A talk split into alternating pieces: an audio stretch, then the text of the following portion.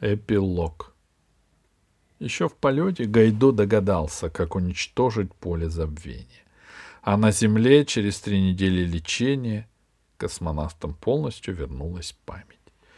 Правда, Тадеуш уже к концу обратного пути вспомнил, что любит Ирию.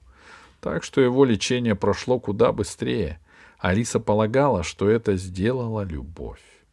А Пашка считал, что сильный характер и педагогические слабость и педагогические способности Ирии. Алиса снова попала на Крину только через шесть лет, уже студенткой. В городе она встретила многих знакомых. Ручеек стал строителем. Они с Белкой живут у самого моря. А их дети, мальчик и девочка, научились плавать раньше, чем ходить.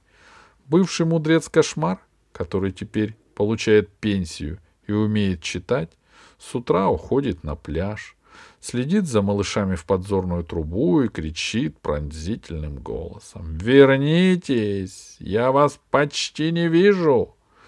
Иногда к нему присоединяется бывший предатель Пигмей Ферри Мэри. Он держит лавочку на базаре, торгует дарами леса и клянется, что ровным счетом ничего не помнит о своем темном прошлом. Афродита открыла модный салон «Московский стиль». Она сама шьет, а все деньги, что зарабатывает, тратит на коллекцию кукол. Старые атланты Дермес и Посейдон живы и до сих пор работают.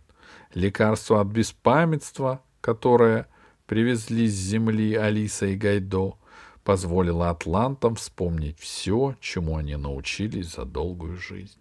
Так что теперь их опыт очень пригодится на Крине.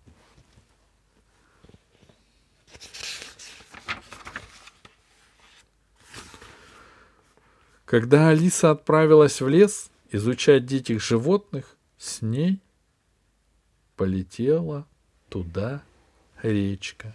Она живет в убежище, работает на станции по изучению леса, директор которой профессор Хруст. В лесу Алиса встретила братьев кротов. Они лесные объездчики. Единороди к ним вернулись. В лесу Алисе пришлось пережить много приключений.